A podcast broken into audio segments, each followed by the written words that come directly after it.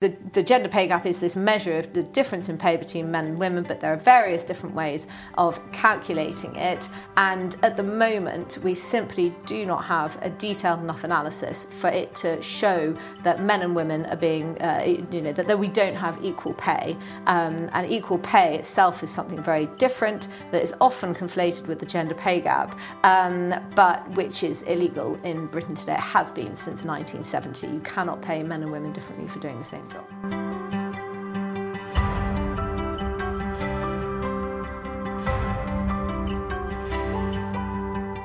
Hello and welcome to the IEA YouTube channel. My name is Reem Ibrahim and I'm the Communications Officer and Linda Whetstone Scholar here at the Institute of Economic Affairs. According to the Office for National Statistics, among full-time employees, the gender pay gap as of April 2022 was 8.3%. But does this really tell us the full picture? It's been illegal in this country to pay men and women differently for the same job since the Equal Pay Act came into force in 1970. Gender pay gap reporting, introduced in 2017 for companies with over 250 employees, doesn't take into account key differentials such as type of experience, type of job, and background. It quite literally means that companies like EasyJet have been publicly demonised for reporting a pay gap of over 50%. But of course, the difference in pay for different roles is not taken into account. Just 5% of its pilots, who are paid an average of £89,000 a year, are female, whereas women make up 70% of cabin crew, who are paid under £24,000. Should companies be demonised for paying pilots and cabin crew differently? Furthermore, gender pay gap reporting doesn't distinguish between full time workers and part time workers. Given women who become mothers are more likely to work part time, for which the average salary tends to be lower, gender pay gap reporting is almost guaranteed to reveal that men earn more. It's incredibly deceitful to suggest to women that they are being paid lower wages than their male counterparts for doing the same job, and will have to work longer for less. We should stop misinforming girls that no matter how hard they try, they'll never be as successful as their male counterparts. Especially at a time where women are making incredible advances in the workplace and in society as a whole to debunk the gender pay gap and provide possible solutions to the childcare cost conundrum, I'm absolutely delighted to be joined by Annabel Denham for this week's episode of Breaking Barriers. Annabel is the Deputy Comment Editor at The Telegraph and former Director of Communications here at the IEA. So, Annabel, I was wondering if we could first off and start talking about what the gender pay gap actually is at the moment. Sure, and I think that's a really sensible opening question because there are a lot of myths uh, out there and a lot of misinformation and a general widespread belief that there's a whopping difference in pay between men and women who are doing the same job, uh, and there isn't. So, put simply, the gender pay gap is a measure of what women are paid relative to men, and there are various ways of calculating this. Now, the Office for National Statistics publishes its ASHE survey uh, every year, and in it, it calculates the median hourly earnings of full time and part time workers, excluding overtime. And from this, uh, it's able to calculate a, a, gender pay gap between men and women. And typically, it's around um, 8%. And that's fluctuated in recent years, partly because of the pandemic. But we are seeing overall a downwards trend, which, of course, is, is broadly positive. But the data are uh, flawed in that they don't go into any kind of uh, level of detail that would be required to suggest that men and women are being paid differently for doing the same job. So, um, you know, it, there's a limited statistical analysis there, um, and we, we don't always get, you know, com- comparisons between those who are doing the same job, uh, those who have the same background, the same education level, same you know degrees, the same years of work experience. So that is one thing that has been reasonably long standing. But in 2017, when changes were brought into the Equality Act, um, the government introduced gender pay gap reporting measures, and this was a requirement of all businesses, all organisations with a headcount of over 250 to report uh, on their gender pay gaps. And these figures needed to include the mean gap in hourly pay, the median gap in hourly pay, the mean bonus gap, the median bonus gap, the proportion receiving a bonus payment, and the proportion in each pay quartile. Now, this data is then uh, uploaded to a publicly accessible database with no context whatsoever. And every year that it has been published, it was suspended for a time during the pandemic, but every year that it's been published, people have gone onto the website. They've seen that there are these pay gaps between men and women, and there has been outcry. And companies that have been shown to have a large gender pay gap in favour of men, importantly, it's in favour of men. Rarely do you hear uh, outrage when there's a pay gap in favour of women, but those companies that have this large pay gap in favour of men are often uh, demonized and uh, criticized widely by the media, by uh, campaign groups, and sometimes by uh, politicians in the Labour Party as well. So, you know, long story long, um, the, the gender pay gap is this measure of the difference in pay between men and women, but there are various different ways of calculating it. And at the moment, we simply do not have a detailed enough analysis for it to show that men and women are being, uh, you know, that there we don't have equal pay. Um, and equal pay itself is something very different that is often conflated with the gender pay gap, um, but which is illegal in Britain today. It has been since 1970. You cannot pay men and women differently for doing the same job. Thank you. I think that's a fantastic summary. And obviously, with the uh, sort of government requirement here for those uh, companies that do have a headcount of, over 150, it means that the government are effectively requiring the, those companies to publicise what their gender pay gap is. Now, of course, most people in the media, as you said, will jump to conclusions and argue that this is a result of sexism in the workplace or simply down to the fact that women are being paid less for the same amount of work. Why is it that these stats just don't have the, don't show the evidence? Evidence for that?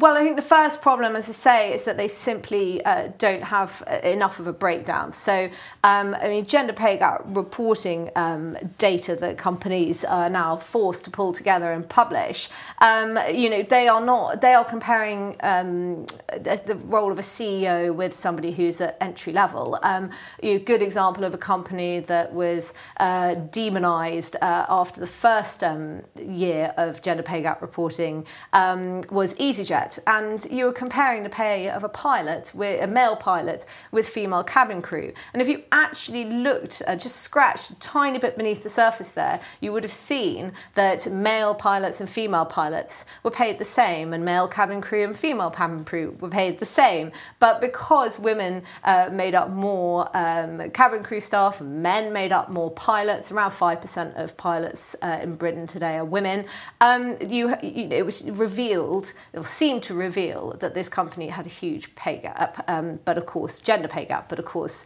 um, it didn't. So, you know, it, it's not just that the data are very limited um, and you know, so limited as to be meaningless, but it's actually that it, it can bring all of these perverse consequences. So, like I say, you get uh, companies that are being unfairly villainized, and that can create some perverse incentives. So, if you're a business like KPMG, another company that was widely criticised, uh, if you're an airline, um, you will be incentivized to take on fewer women at entry level or more junior um, le- levels, um, or possibly to outsource the work that is predominantly done by lower paid women. And that's not actually helping females in the workplace at all. Um, so it, it's utterly unnecessary but unfortunately, what we've seen over the last decade or so is a real sort of ratchet effect when it comes to labour market regulation. Um, and it now permeates all aspects of the workplace. And unfortunately, the gender pay gap reporting measures is just one part of that. And I guess that's a, effectively a government regulation that means that companies now, you know, they, ha- they, ha- they have that kind of unintended consequences and actually doesn't benefit women at all, which is, I, I think, particularly interesting. So you said that there is, you know, around an 8, 8, 8.2% uh, gender pay gap according to the ONS. Why do we have that pay gap if it isn't because women are being paid less for the same amount of work? Sure. So I think it's important to say that the gender pay gap is pretty much negligible now um, until women hit the age of 39, um, and then you start to see it widening. Uh, in fact, in you know for younger age groups, there is a negative uh, gender pay gap in some circumstances. Um, it's worth mentioning that women are paid more for part-time work uh, than uh, they are uh, than men are, and it's also worth mentioning that men actually are more likely to have part-time requests turned down. So The picture is, is so much more nuanced than the headlines often uh, suggest. But what happens to women as they go through their 30s? Well, they often have children. They take time out of the workplace um, in order to, you know, for maternity leave. Many will um, just off ramp from work altogether. Those who do return to work might choose uh, roles which are less demanding. They might not go for promotions because they want to have a better work life balance. They might go for part time jobs.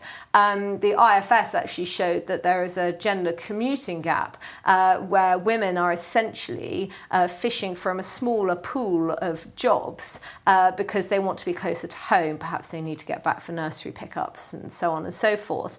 Um, so rather than talking about a gender pay gap, what we really ought to be doing is talking about a motherhood penalty. And rather than trying to regulate for uh, pushing out any kind, removing any kind of gender pay gap, what we ought to be doing is looking at what the reasons are for women not returning to work after they've had their children. Is that a choice that they are happily making, or do they feel forced into it? Because you know, at the moment, I think we're in a slightly dangerous position where politicians of all stripes are heavily implying that once maternity leave is up, all women ought to be getting back into the workplace, they should be contributing to the economy, they ought to be paying their taxes. And actually, what we want to do is create an environment in which those women who want to be stay at home mums can do so, those women who want to have part time jobs are able to juggle both more easily, and those who want to go back and work full time can also do so.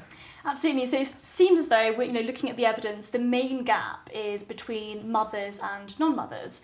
And so, you know, we're talking about whether why these women are able to then go home. I don't think we should necessarily be disincentivizing women from taking time off of work if that's what they they choose to do. Mm.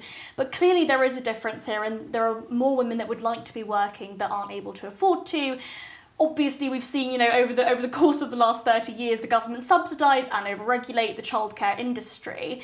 And this is part of the reason why a lot of women aren't able to then get back into work because childcare is effectively t- eating up most of their income why is the childcare industry so messed up? Sure, it's a real uh, sort of case study in how not mm. to do government intervention. so, uh, you know, until the 1990s, uh, childcare was largely a charitable or private matter, and then we've just had creeping uh, state interference in the sector ever since. And you know, it's perhaps done with the best of intentions, but a lot of the time, I'm not sure politicians really know what the objective is. Are they trying to increase female market participation? Are they trying to improve educational attainment and young among young children, particularly those from disadvantaged backgrounds? Are they trying to ensure it's more accessible? Are they trying to afford ensure it's more affordable? affordable. And uh, you know, as you can probably tell, Reem, some of these objectives are actually directly conflicting with one another. So it's all come together to create this this really unholy mess uh, in the sector. But uh, two things that the government is, is is really doing is it is restricting supply with formalisation and regulation, while at the same time pumping up demand through subsidies. So when we look at regulation, now the government recently loosened teacher to child ratios in the childcare sector, and that was absolutely to be welcome, but they could go a lot further. There are some Scandinavian nations that have no state mandated um, staff to child ratios. Um, we have something called the Early Years Foundation Stage framework, which is you know gradually morphing really into something like a national curriculum for toddlers. Well, I'm a mum, and when I send my children to nursery, I just want them to be in a safe and happy environment with staff who feel passionately about working with children. I'm much more interested in in that and them getting social skills and exposure to other young children than I am whether they're able to thread a piece of string through some penny or you know through a, ever decreasing sort of size hole. Um, and you know what we have is just layers and layers of sort of bureaucracy box ticking that staff now have to spend their time doing rather than spending that time engaging um, with uh, the children in their care. And that, as you would expect, is driving up costs. If you've got very tight uh, staff to people ratios, then nurseries need to hire more staff, and they're only able to pay those staff a certain amount because they need to have a certain number of them. Um, so that's sort of on the regulation side. And of course, underpinning all of this is planning regulations. So the fact that it's so difficult to build anything in Britain means that the cost of renting or buying premises um, is higher than it could otherwise be. And then at the same time, the government provides um, free childcare. Um, now offers at the moment 15 free hours for uh, children over, over, the age of three. Um, that increases to 30 hours if you uh, meet certain criteria, and for lower income families, it's actually available from the age a child turns two. But a problem with the subsidy is that the government pays below the market rate in a lot of areas. That's what you'd expect if it's standardised across the country. Um, and that forces nurseries to cross subsidise with non subsidy children. So if you get your 15 free hours, you may find that in order to get more than that, because of course, if you work full time, you're going to need more than 15 hours of childcare, that those additional hours are paid at a higher rate in order that nurseries can recoup some of their costs or it's more expensive for children under the age of two. Now, the taxpayer spends around five or six billion pounds a year subsidising childcare, and that is set to increase because the Conservative government this year announced that it would be expanding those uh, free hours, and over the next couple of years, it will be offering uh, 30 free hours to all children over the age of nine months. And again, we're not entirely clear what, why the government is doing this. What is the actual objective other than people have been complaining about expensive childcare and the government wants to be able to offer some kind more of stuff, solution, right? more yeah. free stuff. Um, but of course, most people don't want free stuff. They'd much rather have retained some of their taxes, you know, taxes, income, yeah. um, or perhaps be offered something like a voucher so that they get choice, so they could spend it on childminders or they could you know, perhaps put it towards some kind of grandparental care. Um, but at the moment, it feels as though they are being nudged into sending their children into what are increasingly heavily regulated childcare settings where they're going to be taught something that's almost becoming a national uh, curriculum. Um, and, and as I say, the whole thing is completely unnecessary. And I just talked, I just touched very briefly um, a little more on childminders because the introduction of the early years foundation stage and various other requirements have actually forced a lot of childminders um, out of the sector. Those that have English as a second language, or those that, of course, have you know less well educated. You know, mm-hmm. being actually being able to sort of uh, create those detailed records effectively, that means that those individuals are pushed out of the sector. And of course, as we know, you know, with supply and demand, if there mm. are less of those childminders, uh, the costs will obviously go up. Um, I think it's particularly interesting. Sorry to interrupt, but the uh, Children and Families Minister Claire Coutinho very recently pushed well, now the blame. energy secretary. Now the energy secretary yes. as of today. um, but she very recently said that uh, she wrote an open letter to landlords and other uh, stakeholders, effectively saying that they are to blame for the lack of childminders. Is this the case? Is, is, is, is it that landlords are restricting uh, childminders from working from home, or is it actually that there are other, other factors at play here? Well, I think when it comes to childminders, you know, it, it, it's really a, a, problem of regulation. Yeah. So, as I say, they have to adhere with, to a lot of uh, bureaucracy. They have restrictions around whether they're able to look after their own children at the same time as looking after other children, um, limits on the number of children that they can have in their care, and so on and so forth. And we've seen over recent years just a steady decline in the number of childminders um, in in the sector, just as we have seen, you know, growing growing number of nurseries that are simply being forced to close. It's down to about 30,000 uh, just last year when it was about 100,000 in the mid 90s. Mm. So hmm. clearly there have been this huge decline in childminders. No, and I do, you know, that is not demand driven. A lot of parents out there would be very happy to have childminders look after their children, perhaps after school, perhaps after nursery. Uh, but that's that option, you know, it simply isn't available. And I talked a bit earlier about grandparents. Well, of course, you know, it, such as our living in our modern age that you know often families, young families, don't live near uh, the grandparents. They can't depend on grandparental care uh, in the same way. Um, but equally, there are some sectors of, the, of society where you know larger families still all live together. So you have one, you know, three generations say living under the same roof, and it always struck me as rather unfair that we have this childcare subsidy for all parents, regardless of means. Uh, at least the 15 free hours, um, when you know, a lot of people, particularly perhaps those of lower incomes, are not actually relying on it at all. So what I'd rather see, you know, very interested in looking at a voucher system, but also much more targeted support at those who really need it, um, not least at a time when we're in an economic tailspin. We probably shouldn't be handing out, you know, massive subsidies to the middle classes. Absolutely. So you've, you've touched a little bit about uh, on this uh, voucher system, mm. and I've spoken to uh, my colleague Len Shackleton, who sort of spoke about the the ways in which voucher systems effectively allow parents that choice, and there's also that competition between nurseries and childminders, but also between them individually. And when the government actually takes a step back, it allows there to be this sort of childcare industry to be created, allows it to be a real market mm. rather than being a, a government intervened one, and it means that parents are able to have that kind of choice. How would you sort of set up a childcare industry with these government voucher systems? How what would that sort of look like? Well, I think it's obviously got to be means tested. We can't be dishing out vouchers to those who, you know, unfortunately simply do not need it, and it might feel, you know, terribly unfair to those families who are just on on the cusp. But absolutely, it needs to be directed at those from lower incomes, um, it, you know, in the greatest need. Um, and you talked about competition now, and obviously that's so important, and that is what we're seeing less and less of in the childcare sector. Um, and what is going hand in hand with that, of course, is less choice choice uh, for parents. And, and, I guess part of that is with the with the earlier statutory framework. Mm-hmm. It means that you know, like we said, you know, the childminders, for example, that are perfectly capable of creating a, a caring and safe environment for children.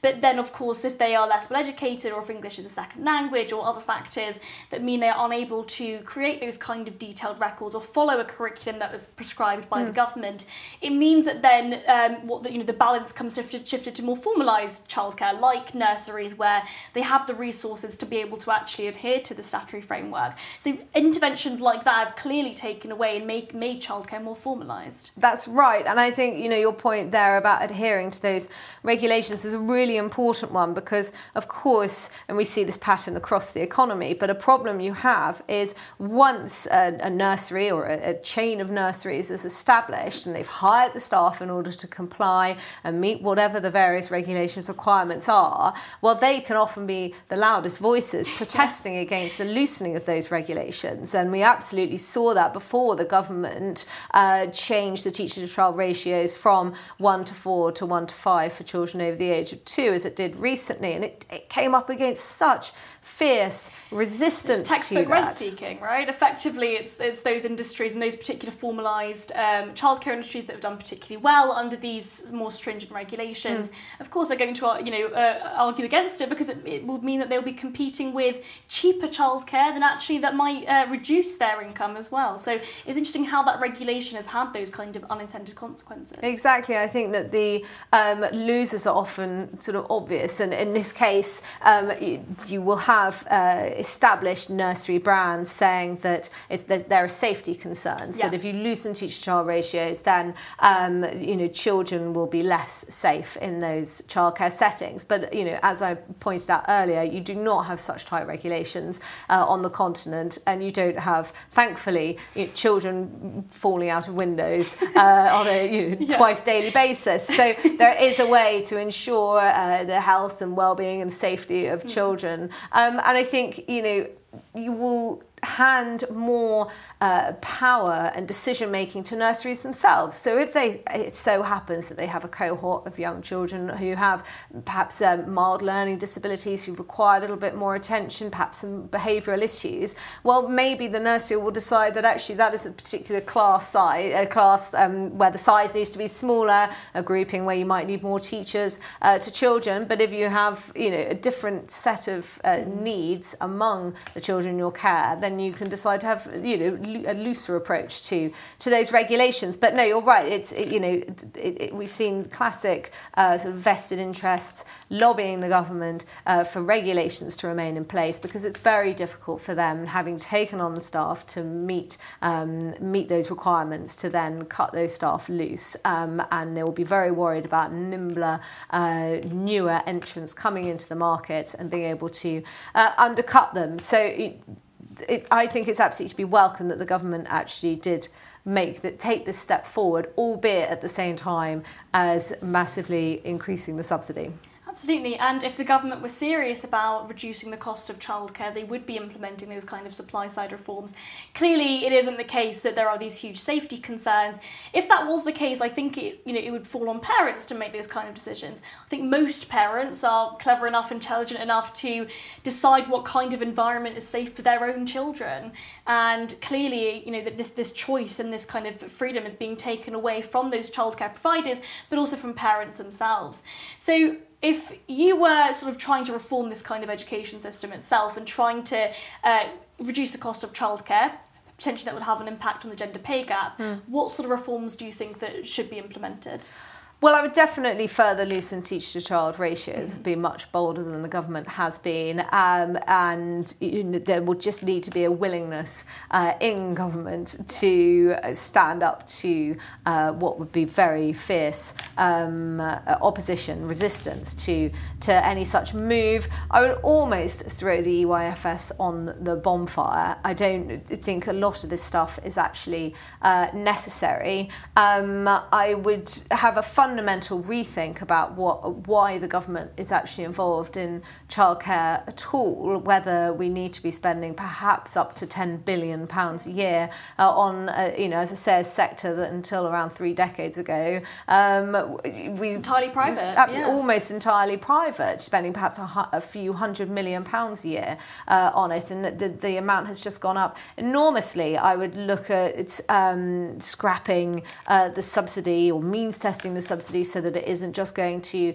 uh, the middle classes while ensuring that you have a safety net for um, for those parents of uh, lower income children from disadvantaged backgrounds. I think you know another part of this is whether actually we put children into school too young. Um, you know, a, a child who turns four in August will go to school, primary school, in the September. What do they really need to be in formal education at such a young age? Or could we fix childcare and then actually actually expand the se- sector and have children starting school at a younger age because you know we talk about female labour market participation and in some ways if you can afford it the childcare years the early years are actually a lot easier to juggle than when your child starts at primary Formal school education. and they begin at 8.30 in the morning and finish at 3 o'clock every day. Well very few jobs are able to uh, accommodate that. So that is another thing that the government needs to be looking at. Why is it that we have three big holidays every year rather than perhaps a five term year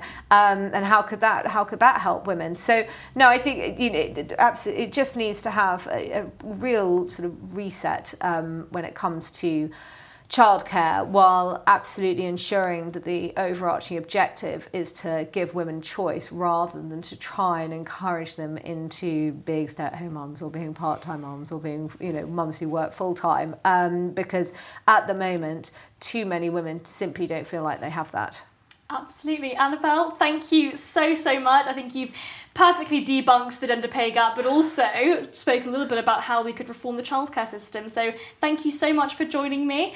and thank you to our lovely audience for joining us here on the IEA YouTube channel as well. If you enjoyed this episode of Breaking Barriers and would like to hear more from the Institute of Economic Affairs, hit the subscribe button and watch our other videos. Thank you.